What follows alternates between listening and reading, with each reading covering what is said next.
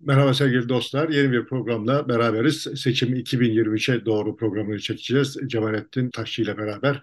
Konu belli zaten. Cumhurbaşkanı adaylığı belli oldu Kemal Kılıçdaroğlu'nun. Bir masa devrildi sonra yeniden toparlandı. Bir araya gelindi. Meral Akşener'in gidip gelmesi sonrası işte kalabalıklar e, toplantı Saadet Partisi'nin önünde ve CHP'nin önünde e, ilan etti. Kılıçdaroğlu da meclise veda etti. Meclis grubuna daha doğrusu CHP'nin. Oradan da anlıyoruz ki partiyle ilişkisini biraz azaltacak gibi gözüküyor. Partili gözükmemeye çalışacak en azından genel başkanlıktan istifa etmese bile.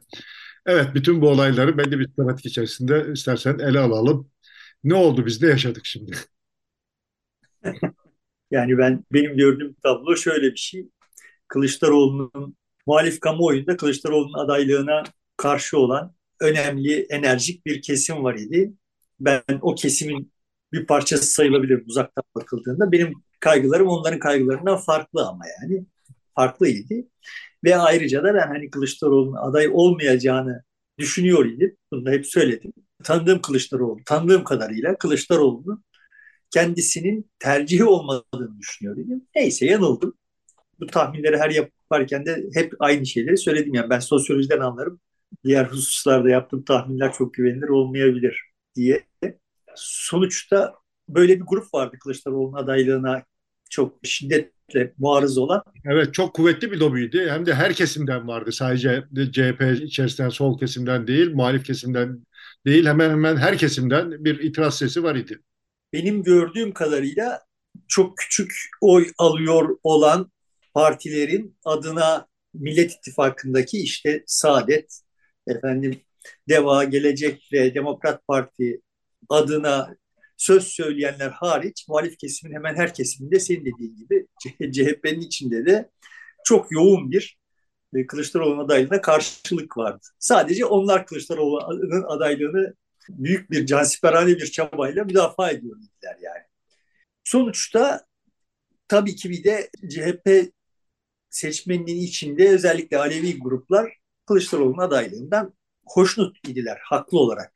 Ve bir de bunun dışında hani muhalif kamuoyunda ya kardeşim hani tamam siz kendi kavganızı yapın da bizim derdimiz başka şu adayı açıklayın bir yola çıkalım diyen geniş bir kesim vardı. Yani Kılıçdaroğlu'nun adaylığı ihtimaline çok olumsuz yaklaşmayan ama işte Kılıçdaroğlu aday olmasa başka bir aday çıksa ondan da rahatsız olmayacak olan geniş bir kesim vardı. Fakat bizi uzunca bir süredir bu iki kutup muhalif kamuoyunun hali hakkında düşünmeye sevk ediyoruz bunların arasındaki maç. Gördüğüm tablo şu oldu yani. Meral Akşener bir çıkıntılık yaptı ve üç gün sonra o Kılıçdaroğlu'nun adaylığına şiddetle muarız olanların sesi kesildi. Onlar da razı geldiler yani Kılıçdaroğlu'nun adaylığına. Hani ben serbestiyeti de yazdım. Yani eğer bir sosyal mühendislik yapmaya kalksam ve bununla Kılıçdaroğlu'nun adaylığına muhalif kamuoyunu razı getirmeye çalışsam böyle bir tezgah dizayn edemez. Yani. Bunu aklım ezdi. Ama bu işte kendiliğinden olan şey bunu yaptı. Ne kadar sürer bu ruh durumu bunu bilmiyorum. Şimdi e, şöyle bir durum da ortaya çıktı. Bizim zannettiğimizden, zannımızdan daha büyükmüş. Milletin muhalefet kesiminin en azından Millet İttifakı'na verdiği önem altılı masaya. Yani o biraz, o duygu e, bir harekete geçti bu süre içerisinde. Yani böyle bakılabilir. Ben şöyle bakıyorum. Aslında muhalif kamuoyunun Millet İttifakı'na verdiği önem o kadar yüksek değildi ama onu kaybetme ihtimali belirli birdenbire onun ehemmiyeti arttı. Buradan yola çıkarak ben hani kendi payıma hep aynı şeyleri söylemeye çalışıyorum. Şimdi bu siyaset dediğin şey böyle bir şey. Yani orada mekanik olarak bir şeyler yapıyorsun ama aslında var olan, e, millete var olan bir şeyleri kendiliğinden olan bir şeyleri hasat etmeye beceremiyor isen buradan siyaset yapamazsın yani. Şimdi durmadan böyle mekanik mekanik bir şeyler yapılınca milletin muhalif kamuoyunun Millet İttifakı'ndan sıtkı sıyrılmış idi ama onu kaybetmek duygusu ortaya çıkınca birdenbire bir şeyler yeşerdi. Bu heyecanı yaratmak ve bunu canlı tutmak gerekiyor. Benim benim siyasetten anlay, anladığım şey bu yani siyaset sosyolojisine bakıp durduğum için benim anladığım şey bu aslında olumsuz görünüyor olan bir hadise her zaman düşünüldüğü gibi olumsuz sonuçlar doğurmaz. Hatta genellikle öyle doğurmaz yani. Ben geçen programda aslında kendimi kaptırdığım için hep hep kaptırdığım için yani geçen programda konuşmak istediğim birkaç husus vardı onları unuttum ben yani mesela onlardan bir tanesi şuydu Akşener'in istifasının muhalif kamuoyundaki ta- tahribatını konuşuyoruz, ediyoruz filan falan ama iktidar kanadında da çok tereddüt yarattı. Yani onu nereden çıkartıyorum? Bir kere kimse konuşmadı ama hani kimsenin konuşmaması yine anlaşılır bir şey. Troller sustu. Yani troll faaliyeti aniden bir sekteye uğradı yani. Mesela bugün öyle değil. Bugün böyle or orasından burasından didiklemeye başladılar. Nereleri eşeleyeceklerini, nereleri eşelerlerse bir haslat elde edilebileceğini test ediyorlar yani işte Kılıçdaroğlu'nun şu ama, özelliği mi yoksa bu, bu mühendislik işi e, kendiliğinden olan bir harekete geçen bir şey yok. Bu çok evet. yaramayabilir.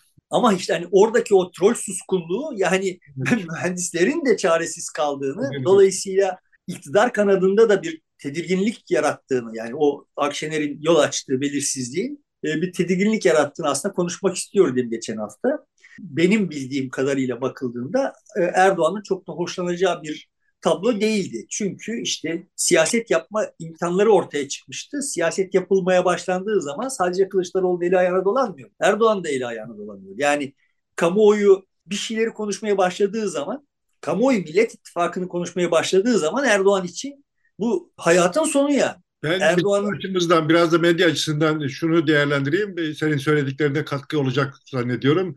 Bir 72 saat e, toplumun hemen her kesimi yazanı, çizeni, düşüneni, konuşanı ve sıradan insanı e, buraya kilitlendi. Başka bir şey düşünmedi. Ne oluyor diye. Bütün ilgi odağı buradaydı. İki, ilk defa e, uzun bir aradan sonra gazeteciler gazetecilik yapmanın ilk adımını attılar. Ya ne oluyor, ne bitiyor, arka planda ne var, kim kimle görüştü bu ortaya çıktı. Üç, ilk defa e, uzun bir aradan sonra klasik medya, televizyonlar dijital medyanın yeniden önüne geçti. Herkes oradan izlemeye başladı. Çünkü oradan canlı olarak hemen görülüyor ve farklı yorumlar yapılıyordu. Asıl önemlisi pazartesi günü adayın açıklanacağı saatte Erdoğan çıktı e, kabine toplantısından. Bütün mikrofonlar, bütün ekranlar ona çıktı ama hiç kimse onu duymuyor, görmüyordu. Beklediği aday açıklanacak mı, kim açıklayacak, ne açıklanacak, ne olacak şeklindeydi. Bu zaten tek başına bütün bu saydıklarım ürkütücü bir tablo iktidar için. Evet. Bu arada parantez içinde şeyi söyleyeyim. Beni bu periyotta depremin ilk üç gününden sonrası itibariyle deprem deprem olduğu zaman serbestiyette kendimce e, internet medyasının çok da bizim ihtiyaçlarımızı karşılama potansiyeli olmadığını gördüğümüzü yazmıştım. Fakat depremin 3. 5. gününden itibaren gördüğüm tablo internet medyası çok ani bir reaksiyon gösterdi ve bu kanalların, televizyon kanallarının falan falan yerini alabileceğini göstermiş. Burada da mesela Gazete Duvar'da T24'te filan canlı yayınlar oldu. Fena değildi. Video yayınları yapıldı ve bu, bu da enteresan bir gözlem yani içinde yaşadığımız toplum açısından, teknolojik seviye açısından. Şeye dönecek olursak ben iktidarın hoşlanmayacağı bir yani Akşener'in yaptığı işin iktidarın hoşlanmayacağı bir tablo yarattığını düşünüyor idim. Yani tabii ki Akşener o işi iktidarın ayağına çelme takmak için yapmadı. Yani olaylar böyle nedensel olarak açıklanamıyor yani. Ama son tahlilde o olay böyle kendi e, mecrasında sessiz, sakin, kimseye dokunmadan akıyor olan nehrin güzergahını değiştirme, onu taşırma ihtimali barındırıyor idi ve kendince her şeyi kontrol altında tutuyor olduğu duygusuna sahip olan iktidar açısından bu tehdit edici bir şey. Bir sonuç doğurma potansiyeli vardı. Doğurdu. Yani dün dediğin gibi böyle önceki gün bütün mercekler muhalif kanatta ne olacak olduğuna yönelmiş olduğu için kamuoyunda başka türlü muhalefetin başka türlü nüfuz edemeyecek olduğu kesimlere bir heyecan, bir merak, bir bir şeyler transfer edildi. Siyaset budur yani toplum değişti. Şimdi buna ee, bir gözlem daha. Pazartesi açıklandı. Salı günü bütün gazetelere baktım. Haberi kim nasıl vermiş diye. Hürriyet ve Sabah dahil yani iktidar yanlısı bütün gazeteler dahil Erdoğan'dan daha fazla yer, fazla yer vermişler. En azı eşit yer vermiş bu e, adaylıkta Erdoğan'ın açıklamalarını. Bu bile gösteriyor ki oradaki iktidar yanlısı medya bile buna vermek zorunda kaldı ve verdi. Evet bu da enteresan bir gözlem. Benim fazla takip etmedim ama çok takip edenler beni şu konuda da kendi bakış açıları ne kadar gerçeği yansıtıyordur bilmiyorum. Bilgilendirdiler yani cenaze evi gibiydi yandaş kanallar Yani onlar da bu mevzuyu konuşuyorlar ama bu mevzuyu konuşurken de yani böyle eyvah ne oluyor ipler elimizden kaçıyor duygusu ve işte bir de karalamalar, muhtelif karalamalar Habertürk'te filan da olmuş anladığım kadarıyla bir takım işler. Sonuçta Kılıçdaroğlu başka türlü toparlayamayacağı kadar büyük bir şeyi toparlamış oldu bu e, üç günün sonunda. Yani Akşener'in yaptığı iş sonuçta döndü dolaştı. Kılıçdaroğlu'nun hanesine yazdı. Burada da işte Kılıçdaroğlu'nun yanında olanlar bunu bu performansta Kılıçdaroğlu'na verdiler yani işte burada sakin durması vesaireyle filan açıkladılar. Ben o kadar o kadar Kemal Bey'e lütufta bulunabilecek birisi değilim. Ama e, işler böyle olur bazen. Net bakiye muhalif kamuoyu 3 gün öncesiyle 5 gün öncesiyle kıyaslanmayacak kadar enerjik, ümitli, heyecanlı ve işte Kılıçdaroğlu'nun arkasında hizalanmış durumda. Bu tabii şeyin de Muharrem İnce'nin de filan oyununu bozdu yani. Sarıgül de ee, desteğinin Kılıçdaroğlu olduğunu söyledi. Demek ki bu giderek artacak. E, sol partilerde aşağı yukarı aynı açıklamaları HDP'de bekliyoruz dedi gerçi ve galiba o ziyarette gerçekleşecek. Sarıgül tabii ben bilmiyordum. Sarıgül'ün desteği Kılıçdaroğlu için negatif bir şey olabilir. Ama hani şeye bakacak olursak araya girme potansiyeli taşıyordu olan yani bu e, iktidar ve muhalefet blokunun arasında iki tane oyuncu vardı. Birisi HDP, e, birisi de İnce. Öyle görünüyordu yani. Yani bundan sonra başka birileri çıkmaz, çıkar çıkmaz onları bilemem. Ama filiz vermeye başlamış gibi görünen bir Muharrem İnce hikayesi vardı. Tam da Kılıçdaroğlu muhalif blokta olup Kılıçdaroğlu'ndan beklentisi olmayanların kotarıyor olduğu ve Muharrem İnce'nin orada işte bir maharet sergilediği bir hikaye oluşuyor idi. Onun akıbetini göreceğiz. Önceki gün bu Kılıçdaroğlu'nun adaylığı açıklanırken evet çok ciddi bir konsensus oluştu ama dünden itibaren yavaş yavaş yeniden yani bu Kılıçdaroğlu olmaz kardeşim bizim başka bir şey bulmamız lazım diyenler yine Muharrem İnce'yi ittirmeye başladılar. Muharrem İnce ne performans sergileyecek bu süreçte, Kılıçdaroğlu ne performans sergileyecek bunlara bağlı olarak olay gelişecek. Öteki tarafı asıl mühimdi ve biz hep ıskaladık. Yeterince vakit ayırmadık. Yani HDP mühim bir aktör. Benim gördüğüm kadarıyla HDP Kılıçdaroğlu'nun adaylığı netleştikten sonra aday göstermeme ihtimali yükselen bir özne. Hani gelsin buyursun bekliyoruz biz zaten en baştan böyle demiştik. Yani ortak aday belirlenince o ortak aday gelir ve biz konuşursak onu destekleyebiliriz demiştik diyor Mithat Sancar. Evet öyle demişlerdi ama Kılıçdaroğlu gidebilir mi HDP'ye? Giderse ne tür şeyler tetikler, tetiklenir akabinde onları bilmiyorum. Ee, Ama gidecek şeklinde ilk bilgi sinyaller gideceği şeklinde ziyaret edecek HDP'yi. Yani tabii böyle bir şey olursa o açıdan da bir anlamda bir rahatlama olacak ama o rahatlamanın yani Türkiye genel itibariyle baktığımız zaman bir rahatlama olacak. Yani HDP'nin terörle eşitlenmesi konusundaki blokaj ortadan kalkmış olacak. Hem Alevilikle bir yumuşama hem de Kürtlükle bir yumuşama meydana gelir. Ama bunun buradaki bu rahatlamanın bir yerlerde ne tür sıkışıklıklara yol açacağını, onların ne sonuç doğuracağını tahmin etmek şu aşamada zor. Daha doğrusu şöyle bunları tahmin etmek kolay, çok zor değil ya. Bunlar yani Türkiye'nin geniş kesimlerini, çok geniş kesimlerini bu tür problemleri yok yani. Ama bu Kılıçdaroğlu aday olsuncular, Kılıçdaroğlu aday olmasıncılar arasında kalmış olan geniş kitle Saadet Partisi'nin önünde yığılıp onların temsilcileri Saadet Partisi'nin önünde yığılıp kendi merak ve heyecanlarıyla bekleşirken gördük yani. Ve oradaki o Kılıçdaroğlu adaylığı açıklanınca yaşadıkları rahatlamayı da gördük. Yani o çok sahici bir Türkiye tablosuydu. Onun dışında o küçük sentetik gruplar Türkiye'nin siyasetini rehin alıyorlar. Bu rehinlikten Türkiye'yi kurtarmaya cüret eden ve bunu maharetle yapıyor yap, yapan sonuçta hem Türkiye'yi rahatlatır hem de yani Kılıçdaroğlu bunu becerebilirse hem Türkiye'yi rahatlatır hem de kendi Cumhurbaşkanlığını garanti altına alır. Benim kaygım Kılıçdaroğlu bunu beceremeyecek bir adam olmasından kaynaklanıyor. Yani, yani Kılıçdaroğlu ayırıyorsun Saadet Partisi'nin önündeki kalabalık ile CHP önündeki kalabalığı. İşte Saadet Partisi'nin önündeki flama bir şey yoktu. Ee, sadece Türk bayrakları ve kendiliğinden toparlanmış diye ama önceden anons edildi zaten parti e, flamalarını kaldıralım. Ee, sadece Türk bayrağı olsun diye. Hem iki tarafta da uyarıldı CHP'nin önünde de şeyde de Saadet Partisi'nin önünde ama Saadet'in önündeki biraz kendiliğinden de orası yığılmış kesimler azdı. Yani onun gelenler vardı CHP ve İyi Partiler ama onlar azınlıktı. Büyük çoğunluk kendiliğinden oraya gelmiş olan kalabalıktı.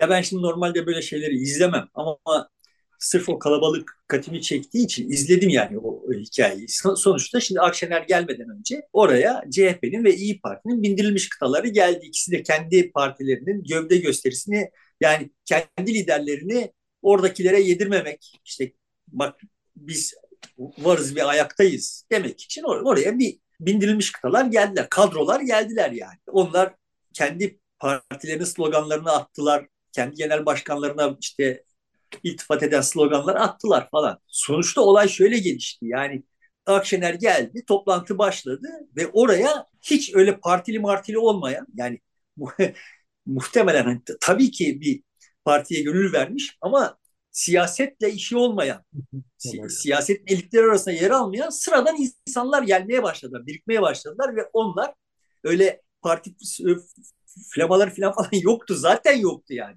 Yani onları hani parti flamalarını bırakın demenin bir manası yok. Onlar biz biz bunları ilk defa görmüyoruz ki hayatımız böyle kalabalıkların içine geçti. Böyle kendiliğinden bir yerlerde bir şey olduğunu görüp veya duyup orada bulunmamız gerektiğini, kendimizi göstermemiz gerektiğini hissettiğimiz için katıldığımız yığılma böyle toplantı oldu değil mi? Yani bunların en büyüğü Gezi direnişiydi.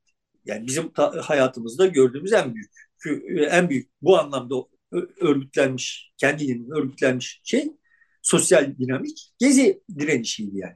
Şimdi burada onu çok çok çok küçük ama yani çok İmamoğlu'na, İmamoğlu'na ceza geldiğinde orada toplananlar da biraz kendiliğinden toparlanmıştı. Saraçhane'de mi? Evet. Bu bizim aşina olduğumuz bir şey. Yani böyle ahmakça ya da yani kötü niyetle, mevcut iktidarın kötü niyetle engellemesi olmasa haftada bir bir yerlerde böyle bir şeyler olur. Ama uzun süredir unutmuş idik. O çok hani böyle sahiden endişeli. Hani benim yapmış e, yazıda yaptığım benzetmeyle eşeğini kaybetmiş. yani eşeğini kaybetmiş. Birileri eşeği aramaya çıkmış. Ondan haber bekliyor. Endişeli, meraklı, ümitli ama filan böyle bir kalabalıktı. Ve sonra Kılıçdaroğlu'na adaylığı açıklanınca semersiz de olsa eşeği bulmuş olarak bir coşku sergiledi. Akabinde aralarında herhalde bir saat yok yani. Ve mesafe ne kadar bilmiyorum. Ben Saadet Partisi'nin genel merkezi nerede onu da bilmiyorum. Ama muhtemelen işte Balgat civarında bir yerdedir. Yakın zaten bir şey o kadar da. Ankara sonuçta. Sonuçta çok yakın bir yerde CHP'nin önünde yine bir kalabalık toplandı ve biliyoruz ki o kalabalık önceden organize edilmişti. Yani ta ne zaman organize edilmişti? Akşener çıkıntılık yapmadan önce organize edilmişti. Yani çünkü belliydi ki işte o tarihte Kılıçdaroğlu'nun adaylığı CHP'liler açısından belliydi ki Kılıçdaroğlu'nun adaylığı ilan edilecek. Sonra da orada lansman yapılacak CHP'nin. Değil mi yani? Yani zaten Bu, illere falan da mesaj gitmiş gelebilenler gelsin diye. O normal zaten öyle olur. Evet yani dolayısıyla o kalabalık CHP'nin önündeki kalabalık organize bir kalabalık. Dışarıdan yukarıdan örgütlenmiş bir kalabalıktı. Ve sahiden dudaklarımı uçuklayarak seyrettim. Yani sanki bir cenaze evi kimsede ses yok. 20 dakika falan beklediler öyle. Kimse bir slogan atmadan falan sonra bir cazgır çıktı işte bir şeyler söyletmeye çalıştı. Kılıçdaroğlu çıkınca bağırıldı falan ve yani orada işte hani Selvi Hanım anladığım kadarıyla yine rahatsız ama yani İmamoğlu'nun, Mansur Yavaş'ın falan suratları da yani böyle istedikleri olmamış insanların suratsızlığı falan değil. Yani enerjisiz. Çünkü o kalabalık, oradaki kalabalık insana enerji veren bir kalabalık değil. Enerjisini sömüren bir kalabalık yani. Şimdi bak Dolayısıyla... oradaki tabloda şöyle e, saat 14'te ilk toplantının yapılacağı anons edilmiş idi. Dolayısıyla da kalabalık saat işte e, 16'da e, bir toplantı biter. E, biz 16-17 arası geliriz diye saat işte 3'ten itibaren toplanmıştı orada. Uzayınca çok beklediler ve doğal olarak bir bıkkınlık olmuştu. Bir de hani gönüllü gelmedikleri için, partili teşkilatını çağırıp geldikleri için e, nöbet fazla uzun sürünce bu muhtemelen bıkkınlık olmuştur.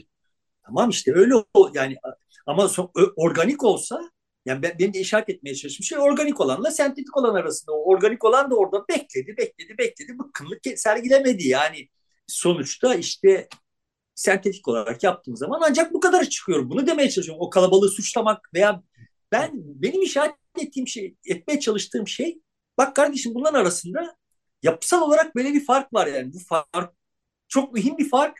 Dolayısıyla siyaseti bunların üzerinden yapmanız gerekir. Israrla bunların üzerinden yapıyorsunuz diyorum yani. Derdim bu. Ve Kılıçdaroğlu'nun da bende birikmiş bütün e, tecrübelerim açısından emniyetle söyledim. Kılıçdaroğlu da o Saadet Partisi önündeki türden kalabalıklarda rahatsız oluyor yani.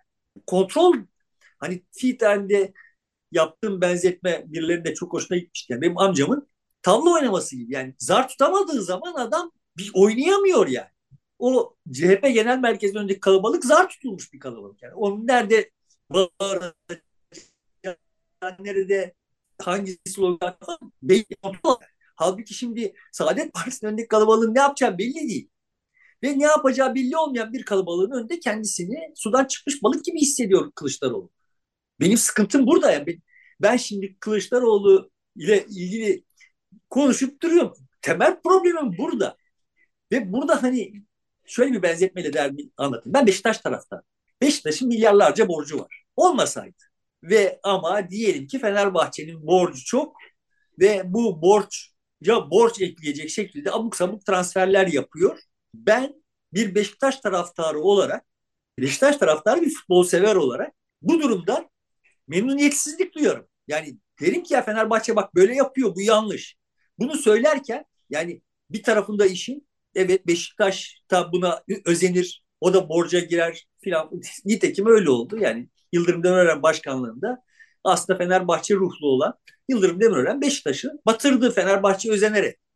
İnsanlar böyledirler kardeşim yani ben Beşiktaş taraftarıyım diye Fenerbahçe batsın diye bir duyguya kapılmam. Fenerbahçe'nin herhangi bir şeyi hakkında ahkam keserken kesme hakkım vardır. Çünkü onun muhtemel sonuçlarının Türk futboluna ve Beşiktaş'a ne etki yapacağı hakkında kaygılarım olabilir. Olabilir yani sizin olmayabilir. Siz kendi payınıza hangi takımın taraftarıysanız sadece onunla ilgilenip bütün rakiplerin imha olmasını istiyor olabilirsiniz ama herkes öyle değil yani.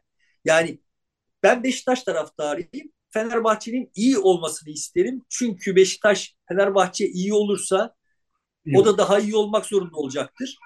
Ve işte o zaman Beşiktaş Avrupa'ya gittiği zaman Avrupa'da rekabet etme kabiliyetine sahip olacaktır ve ben de o maçları seyretmekten zevk ama Fenerbahçe çöktüğü zaman Beşiktaş da çöker ve şimdiki durumda olur olay. Yani Avrupa'da dandik dundik takımlarla oynarsın. Onlara karşı bile bir performans sergileyemezsin. Yani niye futbol severim? Niye futbol izliyorum? Çünkü işte evet o maçlar olacak. O maçlarda kendimce gündemimi unutacağım. Ma- maça odaklanacağım. Futbol seyredeceğim yani. Heyecan duyacağım şimdi. Beşiktaş gol atacak, heyecanlanacağım falan. Şimdi bunlar bunların ortadan kalktığı kalkması ihtimaline kafa yoran bir adamım ben. Şimdi Kılıçdaroğlu meselesine baktığı zaman bu böyle bir perspektifte bakıyorum. Ben Kılıçdaroğlu taraftarı değilim, CHP'li değilim. Ama iyi bir CHP'ye, Türkiye'nin iyi bir CHP'ye ihtiyacı olduğunu bilecek kadar kafam çalışıyor yani. Siyaset yapmayı bilen bir adamların CHP'de olması gerektiğini düşünecek kadar kafam çalışıyor. Şimdi temel problem böyle bir şey mi? Yani bu, bu da niye yadırganıyor bunu da anlamıyorum yani. Kişisel tecrübemden biliyorum bu yadırganıyor yani. Yani iyi bir MHP isterim ben. Yani Türkiye'nin milliyetçileri doğru dürüst bedeni milliyetçiler olsun isterim yani. Bursa'daki olaya e, sebep olacak insanlar olmasınlar. Onu övecek kadar akılları çıkmış insanlar hiç olmasınlar yani. Ya milliyetçiliğin de bir adamı var kardeşim. Dünyada birçok milliyetçilik gördük biz yani. Ben hayatımı, hayatım milliyetçilik karşıtlığıyla geçti. Ama yani şimdi milliyetçiler olmasın, milliyetçileri imha edelim demek başka. Ya milliyetçiler doğru düz milliyetçi olsun demek başka yani. Her neyse şimdi uzattım şimdi Kılıçdaroğlu ile benim ilişkim böyle bir ilişki. Yani adam orada o kendiliğinden olmuş olan ve bereketli olan üzerine bir şey inşa edilebilir olan ne olduğunu bilmiyorum. Bir şey inşa edebiliriz. Siyasetçi o benim bilmediğim şeyi inşa edecek. Oradan toplum dünkünden daha iyi bir toplum olacak. Filan yani şimdi Erdoğan'la niye mesafeliyim? Üzerine bir şey inşa edilebilir olan sosyal kesimleri alıp üzerine bir, bir şey inşa edilemez. Daha doğrusu öfke ve nefretten başka bir şey inşa edilemez. Kesimler haline getir. Yani adam utanmadan tweet atıyor yani utanmadan derken kastetmiyor. Yani kendisini bu, e, sorgulamaktan bu kadar uzak düşmüş adam. Yani eğer Erdoğan kazanırsa balkon için Ankara'da kaybederse Ayasofya'da müdafada olacağız. Ya neyi kimden müdafaa? Kimsin sen ya? Ama bu kadar aklı çıktı toplum toplumsal kesimlerin. Şimdi orada dindarların olması bir şeydi. Ayasofya'nın ibadete açılmasını talep eden insanların olması bir şeydi. Onların bu hale gelmesi başka bir şey yani. Bunların farkını niye görmeyeceğiz yani? Dolayısıyla şimdi de ben bu Türkiye'yi buradan çıkartacak enerjinin toplumda var olduğuna, var olduğunu Saadet Partisi'ndeki kalabalıkla gördüğümüze inanıyorum. Ben orada gö- bunu görüyorum. Ben de Mehmedi olabilirim. Benimki de ahmaklık olabilir. Olabilir ya ben, ben salağın biri olabilirim. Bilmiyorum yani. Ama orada Saadet Partisi'nin önündeki o kalabalıkta evet o enerji, o potansiyeli, o imkanı diyelim görüyorum ve siyasetten beklediğim şey de o imkanı hepimizin menfaatine yani sadece CHP'lilerin menfaatine değil yani. Nasıl Erdoğan'dan beklediğim sadece dindarların menfaatine değil, hepimizin menfaatine bir şeyleri yapması idi ve kendi küçük iktidarı için o imkanı heder ettiği için Erdoğan iki elin, iki elim Erdoğan'ın yakasındaysa burada da benzer hassasiyetlere sahibim yani. Neyse kendimi bu kadar müdafaa açıklama ihtiyacı duymak acıklı acıklı bir şey. İzleyenlerden özür diliyorum. Net toplamda Türkiye'de şimdi siyaset yapmanın imkanı ortaya çıktı ama yapılabilir mi? Çok ümitsizim. Çünkü yani hem Kılıçdaroğlu'nun hem Erdoğan'ın siyaset yapmayı bilmediğini ve siyaset yapılmasından korktuğunu düşünüyorum. Siyasetin yapıldığı bir ortamda varlıkları tehdit altında olduğunu düşünüyorum. Öyle hissettim. Erdo Erdoğan da çok kabullenmiş gibi ve tekrarladı kabine sonrası toplu açıklamasında 10 Mart'ta seçim kararını alacağını ve süreci başlatacağını dair e, hani bir endişeler vardı işte bir, vazgeçer 14 Mayıs'tan e, zamanında seçim yapılır işte bu süre içerisinde de Kılıçdaroğlu daha darbe alır diye. E, bunu yapmadı yapmayacağı anlaşılıyor. Bu yapmayacağı anlamına gelmiyor. Gerçi hala Türkiye'de bu işler kaygan zemin devam ettiği için. Ama en azından açıklaması o yönde e, devam etti. Yani aslında sana onu sorayım ben. Hani serbestlik yazının sonunda da onu sordum. Yani e, ne zamandır hep hepimiz mutabıkız. Yani sadece sen ben değil. Birçok insan mutabık. Türkiye'de zemin çok kaygan. Biz de bunu çok tekrarladık. Şimdi kurulmuş olan zeminde seçime gitme ihtimalimiz var mıdır sence? Çok çok büyük, çok beklenmedik şeyler olmadan mevcut dinamiklerin küçük sarsıntıları dışında büyük deprem olmadan Gidebilir ben, miyiz? E, gidebiliriz diye e, düşünüyorum. Çünkü bir kere adaylık belli oldu ve bir e, orada geniş bir ittifak şimdilik oluşmuş gözüküyor.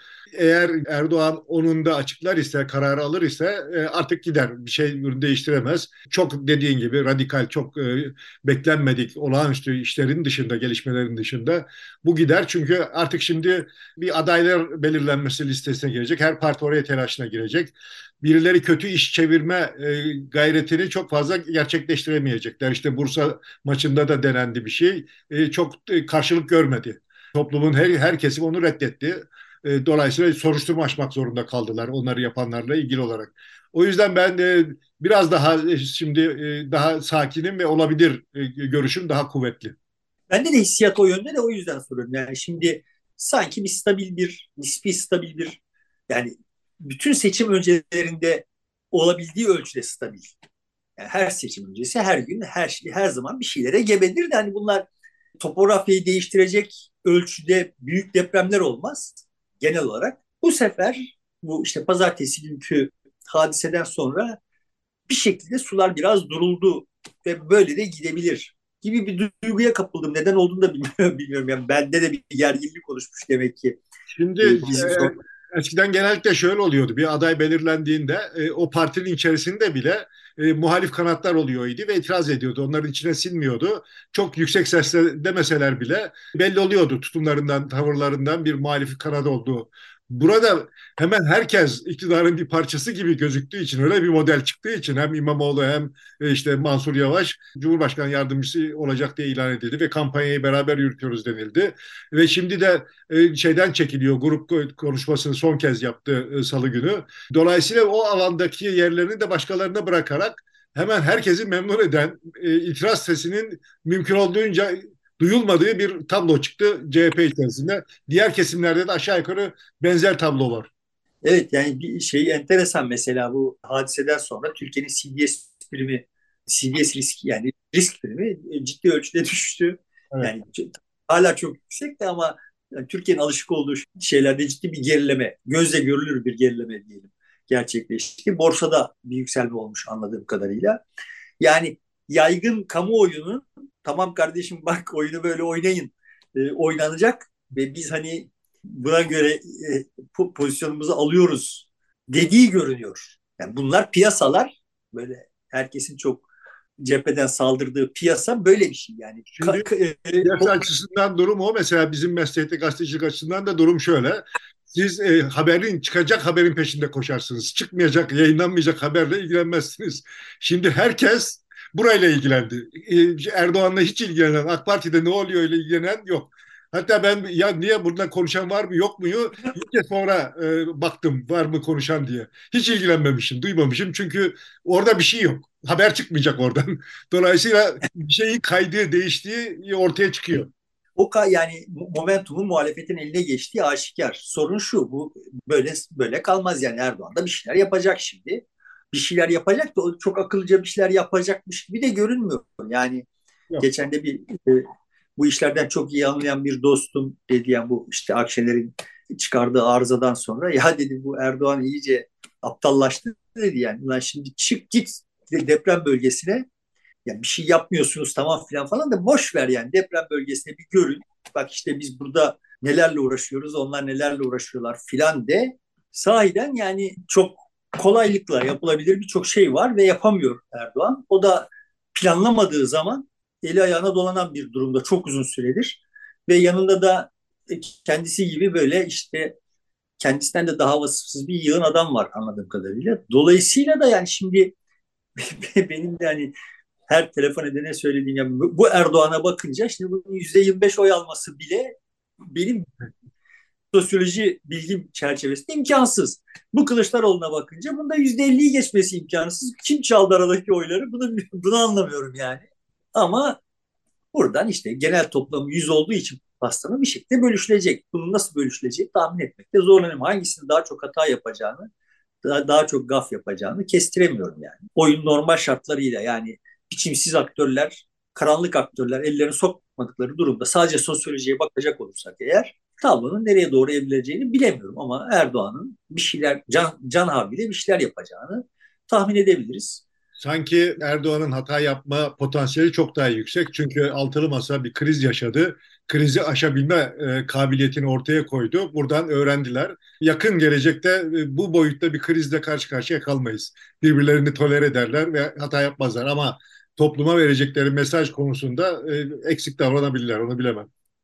Yani bilemeyeceğim. O işte eksiklik dediğin şey benim benim açımdan hatadır yani. Ama daha stabil, daha dingin bir ortamda normal bir seçim atmosferinde seçime gidebileceğimizi varsayarsak bu sosyoloji her şeye gebe benim bakış açıma göre ve e, oyuncuların, aktörlerin ne yaptığına bağlı olarak so, sonuç belirlenecek. Fair bir oyun olduğu zaman, adil bir oyun olduğu zaman olayın sonucunu tahmin etmekte zorlanıyorum. Daha doğrusu şöyle, normal şartlarda toplumda birikmiş gazın, sıkışmış gazın Erdoğan'ın çok aleyhine olduğunu görmek mümkün. Ama işte bu bunu değerlendirebilecek bir muhalefet var mı yoksa onun infilak etmesine mi sebep olacak? Onu göreceğiz yani.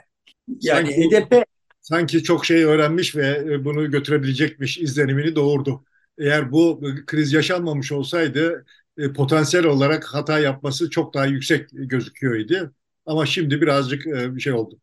Sağın solunu devlet toparladı yani senin iyimserliğini paylaşayım. Bu Türkiye'nin kadim çok üzerine çok konuşulduğu için kadim fay hatlarının e, aşılacağı bir bir şey olur. Eğer olay öyle gelişirse yani buradan muhalefet seçimi alır ve işte HDP'nin desteğiyle bir Alevi e, Cumhurbaşkanımız olur ise yani Türkiye üzerine çok tez yazılması gereken bir e, toplum olduğunu gösterir, göstermiş olur. Yani bir diktatörlüğü seçim sandığıyla bertaraf etmiş olmanın yanında bir de onu böyle bertaraf etmiş olmak bize çok imkanlı bir perspektif açar. Bunun riskleri var mı? Var. Geçen programın sonunda söylemeye çalıştım. Yani e, bir enkaz devralacak muhalefet buradan seçimi alırsa o enkazı yönetmekte çok başarısız kalındığı durumda daha kötü, daha karanlık bir yere düşme riskimiz var. Dolayısıyla siyasete ihtiyacımız var. Dolayısıyla siyaset nasıl üretilir hakkında kafa yormaya ihtiyacımız var. Dolayısıyla ya kardeşim tamam da biz şu seçim alalım, şu Erdoğan'dan bir kurtulalımdan daha fazlasını talep etmemizi etmemiz bir lüks, bir maksimalist bir tutum değil. Temel ihtiyaç bu yani. Karnımızı doyurmamız için temel ihtiyaç bu. Ben kendimce mastürbasyon yaptığım maksimalist tutum aldığımı zannetmiyorum. Bak yine kendimi açıklamaya fazla ihtiyacı hissettim. Biz eğer buradan bu toplumun kendi potansiyelini, performansını nasıl harekete geçireceğimiz konusunda kafa yormaz isek ve bunu beceremezsek, bak kafa yormakla becerebilir miyiz onu bilmiyorum da bu işi beceremezsek de, demek ki ne yani kafamızı değiştirmezsek bir biçimde bunu becerecek şekilde biz çok daha de, de, koyu bir karanlığa düşebiliriz burada. Ama bu süreçte şunu da öğrendik hep beraber. Yani öyle olay işte Meral Akşener'in kulağına birileri bir şey fısıldıyormuş da filan falanlar olmuyormuş yani. Şimdi hala bu hikayeyi, bu geyiği sürdürenler var. Orada öyle fısıldadı, fısıldadı diyenler şimdi burada böyle fısıldadı. filan geyikleri anlatıyorlar. Bu işler öyle olmuyor yani. Kadın pekala. Fısıldayan, fısıldayan merkez e, herhalde Alzheimer. E, önceki söylediğini unutup sonraki başka bir şey söylemedi. Yani işte kadın pekala sadece kendi parti menfaatleri ve kendi siyasi ikbali için aptalca da olsa yani ama yani o, o sahipte bir bir şey yapmış da olabiliyor yani. Ve aslında o işte kendiliğinden ve herkesin kendi menfaati için yaptıklarından bir fayda zuhur edecek. Yani yukarıda bir planlayıcı örgüt kur, kuracağız. O bizim adımıza her şeyi düzenleyecek ümidinden vazgeçmemiz gerekiyor. o tasarımdan vazgeçmemiz. Beklenmeyen bir şey yapmak her zaman dikkati çeker. Biz mesela işte gazeteciye yeni başlarken hep merak ederdik. Kim ne yazacak diye. Bir süre sonra anladık ki A yazar, tamam bu konuda şunu yazar. B böyle bakar. C şuradan ele alır. Şu gazete bu ortak konular gündeme geldiğinde manşetini şu şekilde yapar. Bu bu şekilde yapar derdik. Bilirdik çoğunu. Yani yüzde 80-90 arkadaşlarla yarışma eğlencemizdi bilirdik. Ama birileri çıkardı ki bazen öyle bir olağanüstü şey yapardı ve herkes onu konuşurdu. Bütün dikkatler oraya giderdi. İşte o kazanıyor. Şimdi Meral Akşener belki hata yaptık şöyle oldu bilmem ne falan deniyor ama yaptığı davranış ile bütün dikkati üzerine çekti ve her toplumun yep, yeniden düşünmesine ve yeni bir tutum alınmasına yol açtı ve buradan kazançlı çıktı. Hem kendisi hem içinde bulunduğu takım. Akşener'in kendisi kazançlı mı ondan çok emin değilim ama net toplamda olan şey en başta söylediğimi söyleyeyim. Yani, olan şey şu oldu. Yani birileri Kılıçdaroğlu'nun adaylığına muhalif idiler. Razı geldiler. Yani aynı insanlar. Bunlar, bunlar şimdi bir de hani e, terör estiriyorlar. Yani Kılıçdaroğlu'nun adaylığı hakkında herhangi bir tereddüt uyandıracak bir şeyi vatana ihanet de eş değer tutuyorlar. Bak insanlar böyle makas değiştirebiliyorlar yani. Or ama makası koyman gerekiyor. Seni, seni teyiden söylüyorum. Yani Akşener o makası koydu ve insanlar bu tarafa gidecekken birdenbire bu tarafa döndüler. Toplumlar bö böyleler, insanlar böyleler. Yani şimdi bunlar muhafazakar. Yani muhafazakar tamam sana yani diyelim ki haklısın. Yani o, o makas o yolda gidecek diye bir garantisi yok. Muhafazakarlık Katarını şuraya bir makas koyarsın. Yine muhafazakar kalır ama böyle bir davranış sergiler. Yani Bunların sayısız misalini gördük. Oraya geçmeden benim dikkatimi çeken İyi Parti bir şey daha var. Onu da şey yapayım. Bu Saadet Partisi'nin önünde e, Karamollaoğlu tarafından açıklanması bence son derece semboli, sembolizm de içeriyor. Sünni bir e, lider ve Saadet Partisi'nin merkezinde Alevi bir ismi Cumhurbaşkanı olarak e, açıklıyor ve Berat Kandil'in olduğu bir Kandil'in olduğu bir gecede bunu yapıyor. Bu son derece enteresan. Bir de Kılıçdaroğlu CHP önündeki kalabalıkları konuşurken Sinan Ateş'in öldürülen ülkücü Sinan Ateş'in eşinin de adayı olduğunu söylediğinde hepsinden daha çok alkış aldı. Bu da çok ilginçti. Şimdi fi tarihinde bir dergide bir yazı yazmıştım ben. Dünyanın en muziplerin devleti diye. İşte kabaca şöyle bir şeydi yani. yani memleketin tarihindeki tek savaşı en şair, en barışsever, en Yunan sever başbakanına yaptırdı işte en komünist rejimini en antikomünist Süleyman Demirel'ine kurdurdu. En modern projeyi en dincilere yaptırıyor filan gibi böyle yani kardeşim kafamızı karıştırmayın. Ne hissederdiniz onu yapın da böyle filan diye yazmıştım. Mustafa bizim ortak dostumuz. Bu senin söylediğine yazıp yani orada işte Sivas katliamının sırasında Sivas'ta belediye başkanı olan adama Alevi adamın Cumhurbaşkanı adaylığını açıklatıp işte filan böyle bu derin, devlet yine muziplikler yapıp duruyor diye yazmış. Evet sembolik olarak çok anlamlı şeyler oldu ve bütün bunlar Türkiye'de katılaşmış ve bizim hepimizi fena halde rahatsız ediyor olan ne varsa bunların hepsinin bertaraf edilmesi fırsatını doğurdu. Bu fırsat var idi. Benim de demeye çalıştığım bu fırsat var idi. Zaten var idi. Yani bu toplumu benim tanıdığım kadarıyla bu toplum bu potansiyeli taşıyor idi. Umarım bu sefer bu sembolik şeyler de buna yardımcı olur ve bir şeyin hakkından geliriz. Toplumca bir şeyin hakkından geliriz. Ümit ediyorum. Herkesin burada kendi ezberlerini gözden geçirmesine vesile olsa iyi olacak yani. Şimdi İyi Parti'nin durumunu tam olarak kestiremiyorum. Yani buradan fayda mı görecek, zarar mı görecek kestiremiyorum. Akşener buradan kısa vadede zarar görme ihtimali daha yüksek görünüyor bana ama orta vadede yani şimdi bu anladığım kadarıyla Habertürk'e falan bir pro programı çektiğimizde daha çıkmamıştı ama çıkıp işte orada da konuşacak belki işte bu Babala TV'ye de çıkıp benim şimdi bu programda yaptığım kendi açıklamaya çalışacaktır falan. Bunu doğru dürüst yaparsan bir hasarı azaltıp çıkabilir bilmiyorum. Burada HDP aslında bu hadiseler olmadan öncesinden itibaren özellikle Selahattin Demirtaş, HDP demeyeyim, özellikle Selahattin Demirtaş çok elverişli zeminler açıyor idi. Ben Selahattin Demirtaş'ı biliyorsun yani sistematik olarak işte roman yazıyor, resim yapıyor falan falan. Kardeşim senin işin ne sen siyaset yap diye eleştiriyor idim ve yaptığı şeyleri de katkı olarak görmüyor idim yani.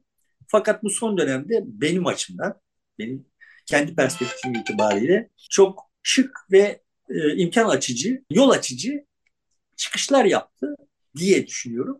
HDP başında demokrasi kılıcı olduğu için ona yönelik eleştiride biraz tasarruf etmek istiyorum ama ne yapacağını bilmiyor. Bir, bir görüntü sergiliyor. Onları da rahatlatabilir. Şimdi senin söylediğin gerçekleşir ve işte Kılıçdaroğlu HDP'yi ziyaret edebilir. Bunun sonuçlarını da kontrol edebilir. En azından bunun sonuçlarının kendi aleyhine olmasına mani olabilir ise eğer HDP otomatik olarak bir şey yapması beklenen bir özne olmaktan çıkacak. Yani bir şey yapmaması dolayısıyla bir eksiklik olarak yazılmayacak. HDP buradan az zararla çıkabilir. Ama o ittifakın içinde değil mi tip? Tip evet. Şeyle, HDP ile Geniş Sol ittifak beraberler. Tipin bu seçimde yine işte Türkiye'nin tartışılmayan mevzuların tartışılmasına vesile olan bir şey haline gelme potansiyeli vardı. Benim açımdan kıymetli bir potansiyeliydi. Onlar da bu muhalif adayın belirlenmesi sırasında çok kabız kaldılar. Umarım buradan itibaren tamam oyun belirlendi. Şimdi de bizim taleplerimiz şunlarla filan o kendi bu yasama dönemi boyunca sergiledikleri ve benim açımdan saygıdeğer olan kıvraklığı, cevvalliği gösterirler. Ve Türkiye biraz gerçek meselelerle ilgilenmeye başlamış olabilir yani böylelikle diye düşünüyorum. Ümit ediyorum diyeyim yani. yani bende de bir ümit oluştu bu Saadet Partisi'nin önündeki kalabalığın iyimserliği diyeyim, heyecanı ve işte sonrasındaki coşkusu bana da bulaştı. Umarım böyle işte fazla depremlere maruz kalmadan bu süreçte gideriz. Deprem ayrıca konuşulması gereken bir rezillik orada sürüyor anladığım kadarıyla ama bizim işimiz bu diye bunları konuşuyorum yani. Yoksa hani hakikaten mide bulandırıcı şeyler sürüyor ve onların sürmesine mani olamayan bir iktidarımız var. Ama biz istersen asıl tayin edici geleceği tayin edici faktörlerden bir başkası olana geçelim. Meclis seçimi diye bir problemimiz var bizim. Yani bu sadece Cumhurbaşkanlığı seçimi değil, bir de parlamento seçeceğiz. Ve bu parlamento seçimi anladığım kadarıyla çok da kendi kendim simülasyonlar yapmadım, yapacağım yani. Ama YSK şeyi açıkladı. Yani daha önceki nüfus kayıtlarına göre her ilin hangi kaç milletvekili çıkaracağını açıkladı. E ama yani bölgeden ciddi bir yani 3 milyon 4 milyon civarında olduğu söylenen bir göç var. Bazı yerlerde olağanüstü bir nüfus artışı oldu. Bazı yerlerde olağanüstü bir nüfus azalması oldu. Buna rağmen eski düzenle milletvekili sayısı belirlenecek. Bu demektir ki bazı yerlerde çok az sayıda insan bir milletvekili belirlerken başka yerlerde çok sayıda insan bir milletvekili belirleyebilecek. Böyle bir adaletsizlik zaten vardı bizim sistemimizde. O büyüyecek gibi görünüyor. Çok da dert olmayabilir. Alışığız o adaletsizliğe yani. Ama işte şeyler gündeme gelecek. Şimdi bundan sonra tartışmalar işte yani bölgeden göçmüş olanlar nerede ve neresi için oy kullanacak gibi tartışmalar ya da böyle mide bulandırıcı şeyler halinde önümüze düşecek. Ayrı, ayrı bir sandık kurulsun mu kurulmasın mı? Ee, orası gittiği yerdeki e, seçim adaylar için mi oy kullansın yoksa kendi bölgesi için mi kullansın tartışması var. İki eğilim var orada. Onlar herhalde netleşecektir. Bir karar oluşacak. Ama illerin deprem bölgesindeki illerin milletvekili sayısı değişmeyecek. Şu ilk karar şu anki. Onun dışında yani işte bu son seçim kanunu otomatik olarak artık devreye girmiş olacak. Yani o tartışma da bitmedi de ama muhtemelen işte onu da hükümetin kendi istediği çerçevede yani seçim ne zaman seçim tarihi ne zamandır dolayısıyla e, yeni kanun e, yürürlüğe girecek mi girmeyecek tartışmaları sürecek. Çünkü ama, ama yeni kanunla yapılacağı anlaşıldı öyle gözüküyor. Tartışma sürecek ama yeni bir kanun geçerli olacak öyle netleşti gibi duruyor tablo. İşte orada bu Buna göre de muhtemelen seçime girecek parti sayısı iki tane şey olsa bile, ittifak olsa bile bir tarafta sadece AK Parti girecek, MHP tek başına girmeyecek. Şimdiki eğilim bu yönde. CHP, Millet İttifakı'nda da iki parti girecek. Bir e, CHP, bir İyi Parti, e, bir de öbür tarafta e, HDP ittifakıyla beraber girecek. Yani HDP, CHP, İyi Parti ve AK Parti yarışmış olacak. İşte yani bunların nasıl dizayn edileceği vesaire çok çok çok dallı budak. Yani İyi Parti belli illerde girmeyecek, CHP belli illerde girecek değil de diyelim ki İstanbul'da İyi Parti girmediği zaman seçime İyi Parti'nin Türkiye geneli oy oranı değişecek. Yani ittifakın milletvekili adayı milletvekili sayısını artıracak bir şeyler İyi Parti'nin aleyhine çalışacak. Şimdi bunların pazarlıkları vesaireler daha çok sıkıntı yaratacak şeyler. Sanıyorum onların Ama... pazarlıkları büyük oranda bitmiş. Yani prensip olarak e, büyük oranda bitmiş. İnce ayar bir iki bir şey kalmış diye söyleniyor. İşte yani dediğim gibi bunların hani ben kendi hesabıma simülasyonlarını yapamadım henüz. Ama simülasyonları yapanların söylediklerine itibar edecek olursak AKP senin dediğin şartlarla seçime girdiğinde ve işte karşısındaki tek parça olarak girmediği durumda yüzde kırkla meclis çoğunluğunu ele geçiriyor. Bu meclis çoğunluğunun ele geçirilmesinin e, şöyle bir riski, ekstra bir riski var. Yani iktidar tarafından meclis çoğunluğunun ele geçirilmesinin zaten bir riski var. Nasıl yaptılarsa o hesabı ben e, öyle olacağını zannetmiyorum. Çünkü büyük milletvekillerin çıktığı illerde seçim çevrelerinde AK Parti epey geriye düşecek gibi duruyor. Büyük millet çok sayıda milletvekilinin çıkacağı illerde daha çok seçmen bir milletvekili seçiyor. Ama evet. mesela diyelim ki Tokat'ta daha az sayıda seçmen bir milletvekili seçiyor. Dolayısıyla şimdi orada eğer daha çok o, o orana sahip isen milletvekili sayısı genelde yüzde kırkta kaldığın halde milletvekili sayısının sayın artıyor yani. Dolayısıyla teknik olarak mümkün bir şey. Dediğim gibi ben yapmadım simülasyonu ama yap, yapılmış olan simülasyonlar işi buraya vardırıyor. Ve burada risk şu, iki, yani kendisi bir risk zaten parlamentoyu muhalefetin Cumhurbaşkanlığını alıp parlamentoyu kaybetmesi de İkinci risk şu, eğer seçim ikinci tura kalırsa parlamento seçiminin sonuçları belli olmuş olacak ve kamuoyunda ya kardeşim şimdi Cumhurbaşkanlığı birine işte parlamentoyu birine verince başımız iyice dertten kurtulmaz duygusunun uyanma ihtimali var. Dolayısıyla bu sıkıntılı bir iş. Bu sıkıntılı işin nasıl üstesinden gelecek? Muhalefet burada nasıl bir yani muhalefet senin dediğine itibar ederek söylüyorum. Yani muhalefet evet yapmıştır hesabını ama o hesabın ne kadar doğru olduğunu bilmiyoruz yani. Benim açımdan aslında eğer mevcut atmosfer korunabilse ve geliştirilebilse AKP yüzde 40 da alamaz. AKP listesinden MHP'liler seçime girdikleri zaman o MHP'li adaylardan başka kimse MHP'ye vermeyebilir. Yani bu MHP'ye benim tahminim, büyük bir aşağılama. Benim tahminim Cumhurbaşkanı Erdoğan'ın alacağı oy ile AK Parti'nin alacağı oy arasında en az 5-7,5 arasında bir puan farkı olur. AK Parti daha düşük oy alır. Olabilir. Tersi de olabilir. Bundan önce tersi oldu yani. Evet ama bu gelen bir şeyde sahadan çeşitli illerden gelen bilgiler bu şekilde gibi duruyor. sefer senin dediğin gibi olabilir. Çünkü MHP diye bir şey kalmadı artık yani. Yani MHP'lilerin kendileri MHP'ye inancı, Devlet Bahçeli'ye inancı kalmadı. Ve bir de işte partiyi AKP listesinden seçime sokacak olursa hepten bir reaksiyon doğup onlar parlamento seçiminde muhalefete ama işte seçiminde Erdoğan'a oy verebilirler. Göreceğiz bakalım. Yani umarım fazla sallantı olmadan seçime Normal seçim gündemi içinde seçimi konuşmayı sürdürebiliriz. Abuk sabuk şeyler olmadan yani işte bu eski ülke ocaklarının başkanlarından bir tanesi şey dedikodusu attı ortaya. Yani Kılıçdaroğlu'na bir suikast dedikodusu falan. Umarım böyle salakça şeyler olmaz.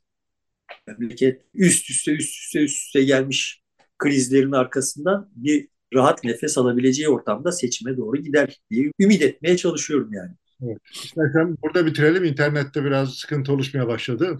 Söyleyeceğim son şey bir, bir daha söyleyeyim. Hükümet istifa yani. Tamam peki.